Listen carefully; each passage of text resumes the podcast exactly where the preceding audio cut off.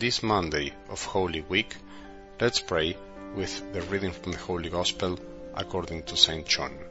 In the name of the Father, and the Son, and the Holy Spirit.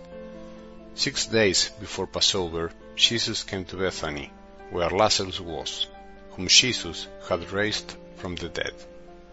They gave a dinner for him there, and Martha served, while Lazarus was one of those reclining at table with him. Mary took a liter of costly perfume oil made from genuine aromatic nard and anointed the feet of Jesus and dried them with her hair. The house was filled with the fragrance of the oil. Then Judas the Iscariot, one of his disciples, and the one who would betray him, said, Why was this oil not sold for three hundred days' wages and given to the poor? He said this not because he cared about the poor, but because he was a thief and held the money back and used to steal the contributions. So Jesus said, Leave her alone. Let her keep this for the day of my burial. You always have the poor with you, but you do not always have me. The large crowd of the Jews found out that he was there and came, not only because of Jesus, but also to see Lazarus, whom he had raised from the dead. And the chief priests plotted to kill Lazarus too, because many of the Jews were turning away and believing in Jesus because of him.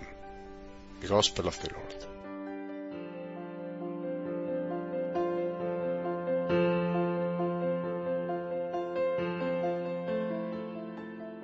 As of today, we start heading toward Good Friday, the end of Jesus' life on this earth.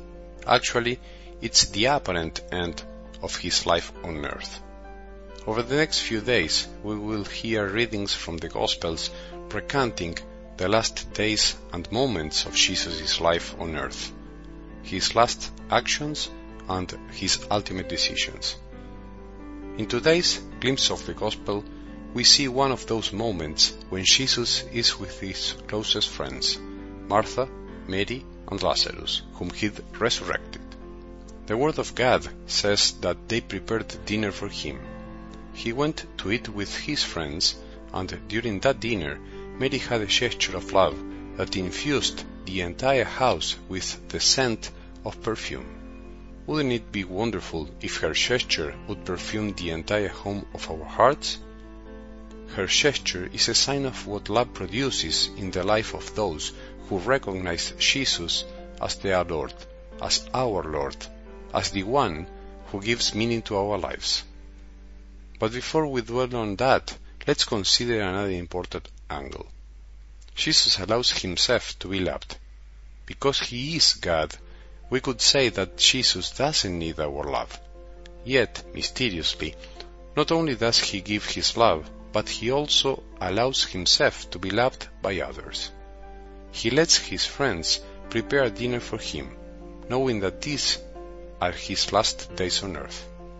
Furthermore, he allows them to pour out a very expensive perfume on his feet out of love. This is a detail we sometimes don't take into account. Sometimes it's as difficult to love others as it is to allow them to love us. Although this may appear to be a weakness, Jesus needed the love of those closest to him, of his friends, not because he lacked for anything, but because he wanted it that way. He chose both to love and to be loved fully. We, on the other hand, sometimes stumble around trying to love, yet often not letting ourselves be loved, not giving others who love us the opportunity to express that love in gestures of affection. Think about it. Think that deep down it is pride that subtly convinces us that we don't need others, much less their affection or concrete gestures to express that affection. Have you ever met people who don't like to be hugged or told that they are loved?